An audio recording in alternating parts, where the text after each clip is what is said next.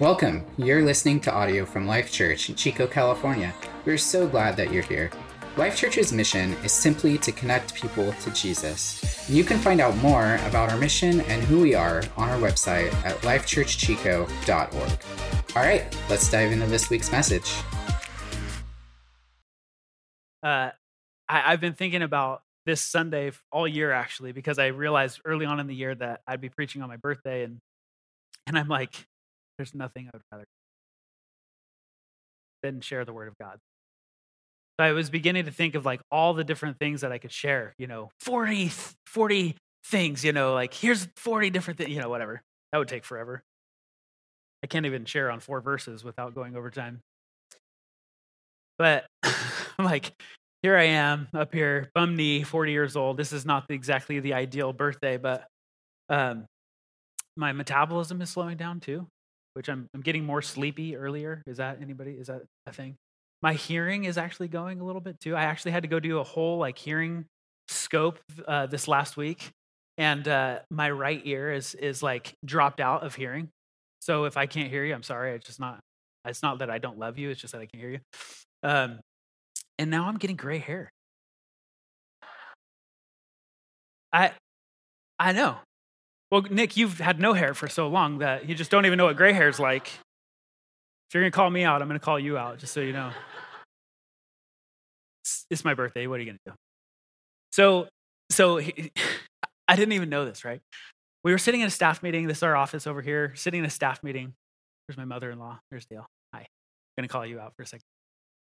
This was this was a couple months ago, and we have this great staff meeting. I mean, I led everybody into tears. We were like, it was a beautiful, beautiful staff meeting, the best staff meeting I think we've ever had. And then Dale walks around, we finish, and she walks around, and I'm sitting down, and she she comes up around me, and and we're very close, by the way. and she goes, "Did you get did you get paint in your hair? What? I have a clump of gray hair right here. There's a clump out of nowhere. It overnight. It's just there, unless my wife just didn't decide to tell me. And she's like, "Oh my gosh!" And I'm like, "This is this is my gray hair starting." So no joke, no joke. I go home, and I'm at dinner with the family. We're sitting around the table, and one of my sons comes around me, and he he like stops, and he his jaw drops, and he goes, "Oh my gosh!" look at this hair. It's like this clump of gray hair. And I'm like, oh my gosh, did grandma tell you about that? And everybody's like, no, what? so twice in one day, I got really old really quickly. So thank you for that. But hey, uh, scripture does say that gray hair um, is a crown of splendor. So I'll take all the gray hair that I can get. All right. Hey, um, I want to have you open up to Ephesians chapter 5 and we've been going through Ephesians. We're we're titling the series called "How to Church," and and we're just working through our way through Ephesians, um, the entire book. We're not um, uh, beating around the bush on anything that it says. We are hitting right at it. And what I realized a couple of weeks ago was um, there's some really difficult things that that Paul says to the Ephesian church. Uh, it's challenging and it's daunting at times, but I want to just kind of uh, I did this last week, but just just a kind of little framework of Ephesians. There's six chapters. The first three is all about the believer's position. It's like, it's all about like what we believe. It's the biblical framework or the theology of what we believe. And then the next three three chapters is really practical. It's like the believer's practice. It's how do you live this life out? How do you how do you live this theology out? Pastor Chris called it working theology. How do you like live this out day by day? What does it mean to you, and how do you live that out? And I want to um, even preface that the authority of Scripture is is monumental. Um, it like you either decide that it is absolute authority or you, it doesn't mean anything. You can't be in both worlds. You can't pick and choose what you like and don't like about it. You have to decide this is the biblical authority. This is this is God's authority. It's his word of God for us. It is the way in which we are to live. Like if I have any issue, any challenge, any struggle, I can come to the word and find uh, the, the way of life, is what scripture says. It's God breathed, right? It, he, he put it into play, okay? So it is for us today. And it is not something of old. It is just as it was for yesterday, yesterday and thousands of years ago as it is today, as it will be in the next thousand years. So we have to we we have this biblical framework today that hey, at Life Church at least, I don't know about other churches, but at Life Church, we are going to use the word of God for what it is. Can I get an amen? So in chapter four, he talks about the body of Christ, and he he really he has this kind of domino effect. I as I keep reading through Ephesians, I keep on seeing Paul kind of like tackling one thing at a at a time, and and he really has all of these domino effects. I really talked about that um, in Ephesians 4 17, 18, and 19. You look at this domino effect. Don't live as Gentiles do, because uh, their hearts are going to get hard. It's going to get dark. Their hearts are going to get hard. They're going to be numb, and then they're going to give way to sensuality, right? So there's this there's this effect of of stepping away from the Lord and, and what it does, right? And, and he says, don't have, like last week was, don't have any hint of sexual immorality, of impurity, or of greed okay and so we were talking about these things and and so he talks about the body of christ and then he goes to the individual believer like what it really means to be a christian today and he's talking to the ephesians who live in a really really um, pagan society a very messed up um, worldly viewpoint of of society okay and so he's really trying to give us this this viewpoint and and these instructions what to do and what not to do and so he talks about these things and then, you know, all the all the what to do, what not to do. And then he he starts us off in Ephesians chapter 5 verse 21, which we'll get to in a second, and it talks about a biblical marriage. So it's unique that he uses this like here's the body of Christ first. This is this is Christ's bride and then he goes to now as a part of the body, this is what you do as an individual. And then the next thing he hits on is a biblical marriage.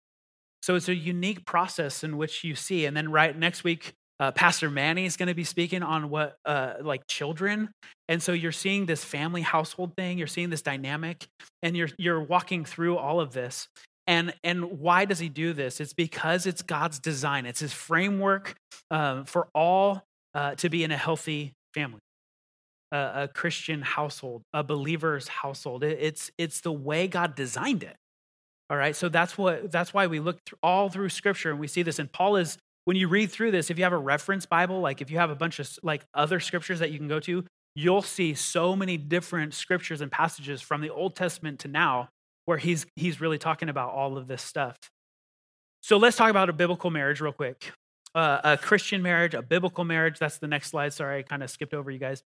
Um, a covenant relationship between a man and a woman. So, this is what a biblical marriage is uh, it is not a marriage between two women, and it's not a marriage between two men. That's a biblical framework for, for marriage. Welcome to Life Church. Now, it doesn't mean that we don't have a heart that cares and loves and pulls in and cares and cherishes and all of the things, right? It just means that when we look at the Word of God, this is what we see.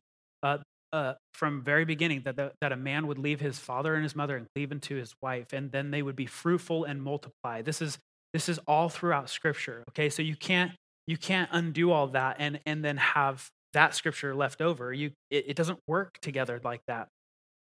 So let's have a theology of family, and that begins with a marriage between a man and a woman.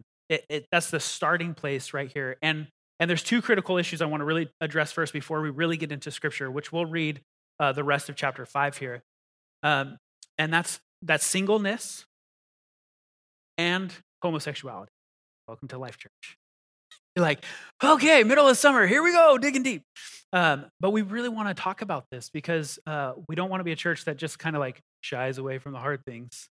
Ugh, I don't want to, whoa, fall off my chair if I don't talk about it. So we have this, this theology of singleness, um, and I just want to I want to read this real quick. It says God uses singleness to bring glory to Him. It's it's actually something to honor and to celebrate. Um, and and people find themselves in singleness for various reasons. Okay, you might just be growing up and you just haven't got married. Maybe you won't, and you have a vowed celibacy. Like you're just deciding, hey, this is the life that I'm going to live. Um, there's there's death, right? So there's widows, there's divorce, there's separation. There's all these different there, avenues of finding yourself in singleness. Um, and it doesn't, it's not less than. And God has a plan for all of us in our singleness. We were born single. So he's got a plan for you throughout this, this season of life, whether it's your whole life or whether it's temporary. Uh, it's something to be celebrated. And just remember that Paul and Jesus were both single. Um, some say that Paul might have been married, but there's no actual evidence of this. Uh, many reasons for singleness, of course, that I just said, but this is this is where we want to get into this: is singleness um, as th- there needs to be a dedication to the call of loving God and loving others, just as any marriage would. And then within the context of the body of Christ, there's no less than between a married couple and a single person. So, so we are a beautiful body of Christ that's working together to further the gospel. And so it's, it's really something to, to walk through together. And uh, every single person, though, has also been born of a man and a woman. And ideally, in a Christian marriage, right? So first comes love, then comes marriage, then comes a baby in a baby carriage. Like, I know that's silly, but that's actually what it should be like. All right? So like that's a that's a biblical framework for where where we find ourselves. And we don't want to just let go of that. And the world would say, "No, go live with your your the person that you think you could live with, you could live with the rest of your life. Go have a trial run." And that is the that's from the pit of hell. That will get you nowhere. In fact, it'll get you further away from Christ. Okay, thank you. Welcome to Life Church again. Homosexuality. Uh, last week I shared a lot about sexual immorality, but this is uh, always in line with sexual immorality. You can't read the Word of God and hear that phrase and not know that this is a part of it. You can't detach uh, homosexuality from sexual immorality. Okay, so uh, the reason I want to share this is because you talk about today marriage. You know, several years ago, the Supreme Court allowed gay marriage to be a thing, right? Throughout all the states. Well, that really made the church kind of go, whoa, whoa, wait, wait, wait. Well, that's that's a federal mandate, right? That's a federal law. But that doesn't mean that it's biblical. So that doesn't mean that we just, oh, we just say, oh, we accept this and we agree with it. We have to walk this out. So there's a huge difference between state and biblical marriage. So I'm going to kind of kind of walk the line here with you, okay? So a gay marriage is not a marriage. It's not a biblical marriage. It's a union. It's a it's more like a contract because of of the state and the federal government. But that's not biblical. So it's a real challenge to walk this and and and do this in, in love and and with care and with thought. And by the way, I know that I'm risking a lot by saying this. So there's there's risk involved with love. There's risk involved with talking about the word of God, but that's okay because we trust the Lord. Um, I'll just read these points real quick. The, the Bible never affirms homosexuality, ever. So you'll you'll find people who say, "Well, here's all the reasons why it's okay," but it will never affirm it. Okay, you'll never see it saying, "Yes, go do that." Um, justified homosexuality dishonors the word of God. Okay, so so many times it talks about in marriage, especially man and a wife, right? How do you undo that? If if it's a homosexuality marriage, you, you just can't. You if a wife is considering the wife, you can't read even the passage that we're going to go to and even understand who am I talking to. It dishonors and it disrupts the word of God, and it breaks the word of God. Um, However, the, the last thing I'll share two, two things. Um, homosexuality does not bring one closer to Jesus. This is more an experiential thing. I, I would probably be able to, to really uh, share that in scripture, but I have never once seen someone who's decided this way of living and drawn closer to the heart of Jesus. Just, that's just from, from watching and seeing and in conversation with and in dialogue with, never do they get closer. It actually only perpetuates the situation and grows further away. So they're looking for an answer in something that is not the answer. Also, finally, to, to just talk on this real quickly, um, there is a real thing of same sex attraction. This is something that probably some of us in the room have struggled with. And it's a real thing, it's a temptation. Just like greed is a temptation for, for many in the room, same sex attraction is too. The, the only difference is, or, or for any sin, is we don't allow the temptation to be birth. Right? We, we, have to, we have to have some boundaries. We have to walk this out. So if I'm, if I'm a very, if I have greed coming on, I'm, I'm trying to gain the whole world. I've got to decide what are my boundaries in place that I, that I don't have a hint of that, what Paul says. So in the same way with same-sex attraction, I've got to put some boundaries in play and decide, hey, I'm gonna I'm to give my life away for the Lord and surrender some of these things. So there's there's a walking this out that is um, really really difficult and challenging, but it also means that I, I walk in the light of the Lord. Okay, so let's hit back on the theology of family, and that begins with a, a man and a woman. Let me, um, as I was preparing for this, I was thinking through, you know, all the ways to say things and share the heart of Jesus through through Scripture. But I also recognize that there's an enemy. Like there is a real attack upon the culture of our world. And it's so easy to creep into the church um, and into families. And the enemy, if if if our theology of family starts with the man and the wife and the, the marriage, what do you think the enemy's first point of contact is? It's going to be the marriage. So, so we've got to just navigate this. We've got to have a high alert, a high warning, a high um, a, awareness of what the enemy is trying to do to kill, steal, and destroy. So, Ephesians chapter 5, verse 21, I'm just going to read that verse first because that is the key pivotal verse for the rest of the passage. So it says this submit to one another out of reverence for Christ. Everybody say submit. Say it like you mean it. Submit. And she like it, it feels like the word repentance. It feels like there's this like, ah, I don't want to say that word. I don't want to believe this word. I don't like, and and we have to understand the heart of this word. Okay, without understanding the heart of the word, it feels like like I'm telling my dog to submit. You know, it's like lay down. You know, like you will surrender. And we have to really understand the heart of this word submit. And it says this submit to one another. All right? So this word submit, it, Paul uses it because it's it's um, it's central to the culture he was speaking to. It's very patriarchal. It was very much like um, dominant male dominated, and there was this this culture that would understand a little bit of this word, but he flips it on them to use it as a framework to point to Jesus as our ultimate authority. So he says, yeah, submit to one another, which would have like made everybody in that society, in that culture, kind of like, wait, whoa, whoa, whoa, whoa, whoa, wait, what? Submit to one another. Yeah, right. I've got servants, I've got my household, I've got money, I've got power, I've got authority. Yeah, right. I'm not doing that. And so it's a real knock on your pride, right? If you're going to submit, you're going to lay low. So it's based off of Jesus, pointing to Jesus is based off of mutual love. Okay, mutual love meaning Jesus loves me he has authority, he has power, and yet I have this ability to submit to him because I know that I'm in a safe, protected environment with Jesus. So he's using this word, and that it, the word submit means this to be or become inclined or willing to submit to orders or wishes of others or showing such inclination. Hey, imagine if, ponder with me if you would, if all of us, men and women of God, would have this heart of submission to one another.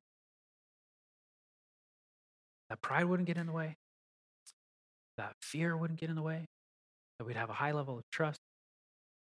Imagine if we submitted to the Lord in all of our ways, every single action, every single every thought, if we just surrendered to Him, what a light we would become for the world. Talk about attractional pull. Um, in, in Acts, it talks about the unity of, of the, all the, the people of God. There was such a great unity that all men gave them favor. So the whole world began to see and open their eyes to say, wow, something is going on. I just wonder how many problems would go away within our families, within our church, and then within society if we would truly just come to that place of submitting to the Lord and his authority, his kingship, his lordship. I don't know about you, but I would love to see that. So let's have a theology of submission. What is it or what it is not, real quick? It is not this surrender, it is not slavery, and it is definitely not being, being a, a man over a woman. Okay, that's not that's not what submission is. What it is is a, an honoring it's a trusting, it's a thoughtfulness, it's a selflessness. This is that submission to one another. This is that thoughtful, honoring care of one another that is really, really selfless.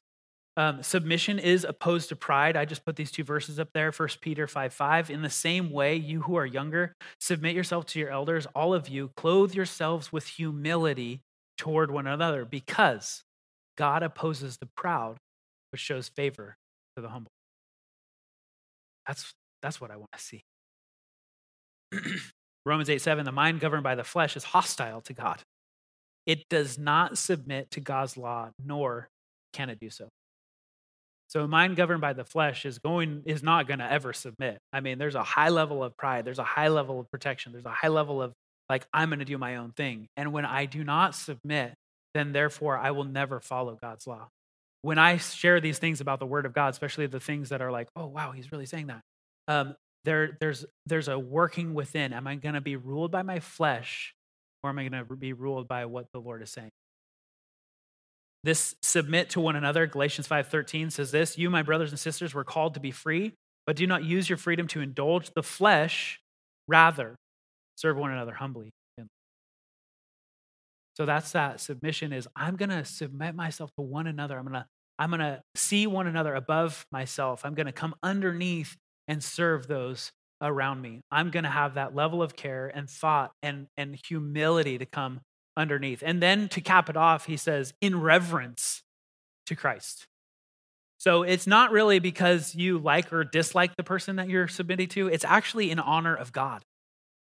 So really it has nothing to do with the person that's that you're submitting to one another. It really has less to do with that person than it does with what Jesus has done for me. In reverence, in in awe, in honor of, in respect of this is like reverence is probably the the the most meaty word that Paul could use in saying like for, for submitting to one another in in reverence and in this awe-inspiring way because you serve Christ because of what he's done for you. So Christ died on the cross for all of us. So therefore, then we should lay down our life for for our brothers and sisters. So it's a feeling of profound respect, which I think the church has I don't want to say has lost, but there's been a huge leak of this uh, awe and honor and respect and and care of um, holiness and sacredness of of the Word of God and of Jesus and the Lord and and even of church. And so we want to like cut that off. We want to turn that off. We want to fix that leak. And the way in which we do that is I'm going to submit to one another because of my reverence for the Lord. And I want to do that in in humility in walking with the Lord. All right. So Ephesians, so that's good on sub- submitting. Okay. So because now we get into the word, uh, the, the first verse here it says, uh, "Wives, submit yourselves to your husbands as you do uh, to the Lord." And I love that I get to preach this on my birthday. This is the, this is the best uh, because that that phrase has been used so far out of context and it's done so much damage in marriages that is just it is absolutely awful you will re- you will submit to me. Like are you kidding? Get over yourself. Like that there's that's there's no place for that. I'm going to read the scripture and then i'll share on it. 23 says for the husband is the head of the wife as christ is the head of the church his body of which he is the savior. Now as the same as the church submits to christ so also wives should submit to their husbands in everything so we want to we want to stop there for a second for a second and just talk about this submission to the husband and talking through that and and what it is and is not. Um, submission never uh, can never be required or demanded. It's always earned. It's nothing like you better because I'm the head of the household. It is it is a place of honor. It's a place of earning. It is a place just like if I'm to get your respect, I don't just get your respect because I have a senior pastor title. It's because I pastor.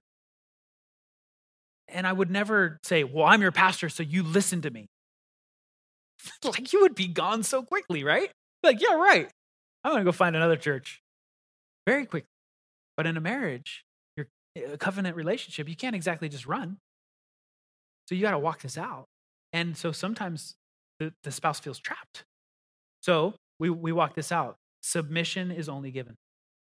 Um, there is uh, just so you know when you when if if that passage makes you kind of cringe or makes you kind of like ooh jolt like freak out or whatever, uh, it is all through Scripture from Genesis on. From the fall, Jesus the the Lord gave the command to the to, to Eve that that she shall serve the husband. They're they're all throughout scripture. You'll see this. So I didn't list all the scriptures, but it is it is definitely within the word of God. Um, husbands cannot demand submission. I just talked through that, but it's got to be earned through love, adoration, care, protection, thoughtfulness, love. Love. Love. Submit to one another. It says first. You're really submitting to one another both. But then it says this as far as the household goes wives, submit yourselves to your husbands. But they'll never sub- submit in, in a way of, of, of godly biblical living through, in the household if it's only demanded or if you haven't earned it. If you're not you're not respectable and you don't follow the way of the Lord, how on earth is somebody supposed to do that? You've got to walk this out. but it does give the wives a command here submit to your husband there's a choice in this there's a there's a there's an action in this there's a humility in this that walks its way. And the world would tell you right now yeah right. The second wave of feminism says i can be independent and i don't need a man. And that's ungodly. Because god created male and female together. But in our flesh we want to rise up say, I don't need a man and I don't have, like, I have this pride, I can do this all on my own. And in some cases, that is, that's true. You have to do that. And the Lord will provide everything within the context of the body of Christ. That's the beauty of the body of Christ, that we need one another in situations where uh, it doesn't work out. But you get to decide each day am I to am I to submit to the authority of the household that, that the Lord has designed within us?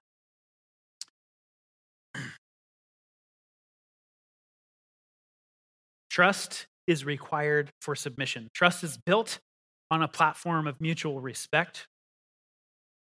Um, but then it says this He says, Wives, submit to your husbands as you do to the Lord. So again, it goes back to submit one another in reverence for, for the Lord, right? So even if your marriage isn't working out very great, there's still a point of, I'm still going to do this because of Jesus. Now, granted, it's got to be healthy right? So if there's abuse if there's neglect th- those are things that we you need to talk through. So it's not just like you give everything away because well this is what god said. Well no you you have to have some boundaries. And there's real critical ways that that, that even pastor chris would walk with people through. And so it really needs to we need to understand this but as you do for the lord there's a level of respect and regard and and care for for uh, the wife on on the husband there's a serving, honoring, and edifying of the highest esteem and honor, um, is what one uh, theologian put. It, he's saying, like, in the household, if there's this high esteem of honor for the, the, the leader of the house as the husband, wow, things will go well. But it's got to be earned. Trust in the Lord and a willingness to submit to his authority is the example of a wife submitting to the husband. So now, um, let me see what else I have here. In order, I'll probably hit on this later, but in order for a, a, a wife to submit to her husband, men also have to, husbands have to rise up, lead in a healthy manner with a high regard of thoughtfulness, care, and selflessness, right? So if there's that, then, then he's going to lead like Jesus, and then it will be mutual. There will be a mutual respect and trust built up. Um, one of my favorite quotes about trust is you gain it in drops, but you lose it in buckets. I don't know who said that, but I've said it enough to say it's my own. How about that? You do. So you it's one act of love after another, after another, after another, of care after another, of respect after another, one after another, after another. That builds up. But then it can be kicked over. One single act. And it's tragic. But it doesn't mean that God can't have redemption. And I would say for for wives, I would encourage I would encourage you to encourage your husband to lead like Jesus. Let's go. Like rise up, buddy. Come on, dude. You got this. You can do it. Hey, we need cheerleaders. like I, I need I need some encouragement. You know, I I need that. So let's let's do that for one another. Let's move on. 525 through 32. I'm just gonna read through. says this Husbands, love your wives just as Christ loved the church and gave himself up for her to make her holy, cleansing her by the washing with water through the word, and to present her to himself as a radiant church without stain or wrinkle, without any blemish, but holy and blameless. In this way, husbands ought to love their wives as their own bodies, who he who loves his wife loves himself. After all, no one ever hated their own body, but they feed and care for the body, just as Christ does the church. For we are members of his body. For this reason, a man will leave his father and mother and be united to his wife, and the two will become one flesh. This is a profound mystery, but I am talking about Christ and the church.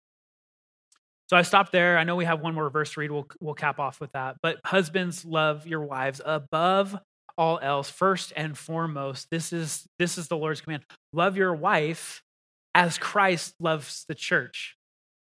That's sacrificial love. I talked about that last week, just this sacrificial living. It's it's this both and of I'm going to lay my life down for my spouse. I'm going to I'm going to just like Christ did for the church. I'm going to do everything that I can to serve her and nourish her and feed her and, and take care of her as the head of the household. I'm going to do all of things because Christ did it for me. See, like you, you can't get away with any of this when you take Christ out of it. Well, you're just supposed to because the Bible says so. Well, no, you do because Jesus did for us. So if I can't say that I'm living like Jesus, I cannot demand that on anybody else. Right? Right? So, so you got to like slow down on. You can't point the finger. You got to say, okay, am I living like Jesus? Am I walking in integrity? Am I honoring my wife in all the ways possible in my thought life, in what I see, in what I watch, in what I do, in what I say, in how I live? Am I honoring and nourishing her in all of these ways like Christ loves the church? And then he goes on. And by the way, I just love this in a way. The outside of 21, you have three verses for the wives loving their husbands. And then you have eight for the guys caring for the girls. Hmm. Huh. Interesting. A man, so vital, so important. If you desire respect and honor as a husband, you have to love first. You have to cherish first. You have to honor first. And as the leader, you have to lead first. You can never expect, as a leader, anybody else to take the lead. You lead. So therefore, you go first. Hey, welcome. That's leadership. That's healthy leadership. And it's sacrificial love. Christ gave himself up humbly to death for the church. And then he says, Jesus to the church, washed with the word of God so that they, the church might be radiant. And he's just sharing, like, lead your spouse and your family in the word of God. And even Paul references this point of baptism, actually, to lead your household in a way that points to Jesus. Did you know statistically? I think I, I need to go look, but I think statistically there's a uh, there's a huge difference between a man who's leading his household for Christ versus just the wife. That the children have a higher rate of following after Christ if the, if the husband does. Now, that doesn't mean that if you're on your own or a single mother, that means that you have this disparity. It just means you need the body of Christ to wrap your arms around, right? So that's why the body of Christ is the very first thing that Paul talks about in this whole domino effect. He talks about the body first of Christ, the believers together in unity, and then the individual, and now this Christian marriage. Because you are one, he says, to, that we were to love our wife as our own body, but, but that's because we're, we're one, we're united as one. So if I don't take care, then I'm not caring for our body together. and then he says this in verse 31 he paul quotes jesus when he says this. He says for this reason a man will leave his father and mother. And jesus is also then referencing the old testament here as well. Um, and they're to be united together.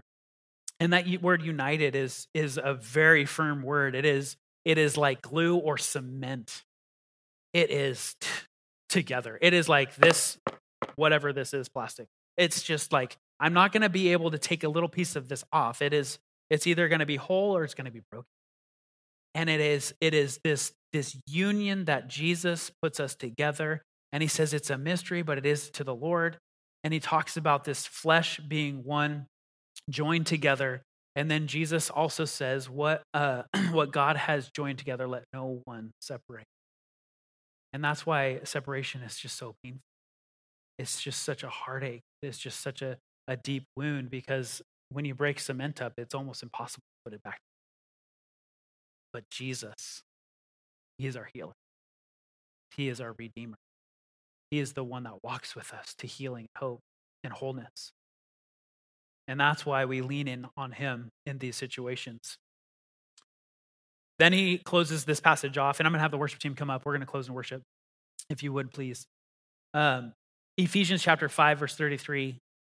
He says, however. Everybody say, however. So after all that, he says, however, each one of you must also love his wife as he loves himself. I think Paul kind of understood that men have a high value of self. I don't know. Let's just call it selfishness, just for now. But we think highly of our, like we we think about ourselves a lot. But he says each one of you should also love his wife as he loves himself. So it's got to be equal. It's got to be on par. And the wife must respect the husband. Love and respect. Love and respect. Let's stand together. As we begin to worship, we're singing let the let let the redeemed praise the Lord and I just I'm so grateful that the Lord allows redemption within every situation that we're in. But in this passage he's saying, "Hey, like guys husbands if you if you want respect from your wife love and and vice versa wives if if you want to be loved by your husband then respect. And there's this real deep profound thing that men need respect and women need love. We men need love women need love we both need respect but there's this profound difference between the way god created men and women. So so why don't we make it easy on one another? And it starts with submitting to one another that's the place where it starts. It doesn't start with, well, if she gets it together, then I'll it'd be way easier. Or if he just would like get his stuff together, then I'll I'll finally start to respect him a little bit. Well, men, why don't you just step up on your own and do the things that you ought to do in, in the body of Christ, in you, and, and wives the same way. And make it easy for one another and watch and see what the Lord does with your marriage and the wholeness of the body of Christ because we all need one another in it together. So let's let's worship as we close.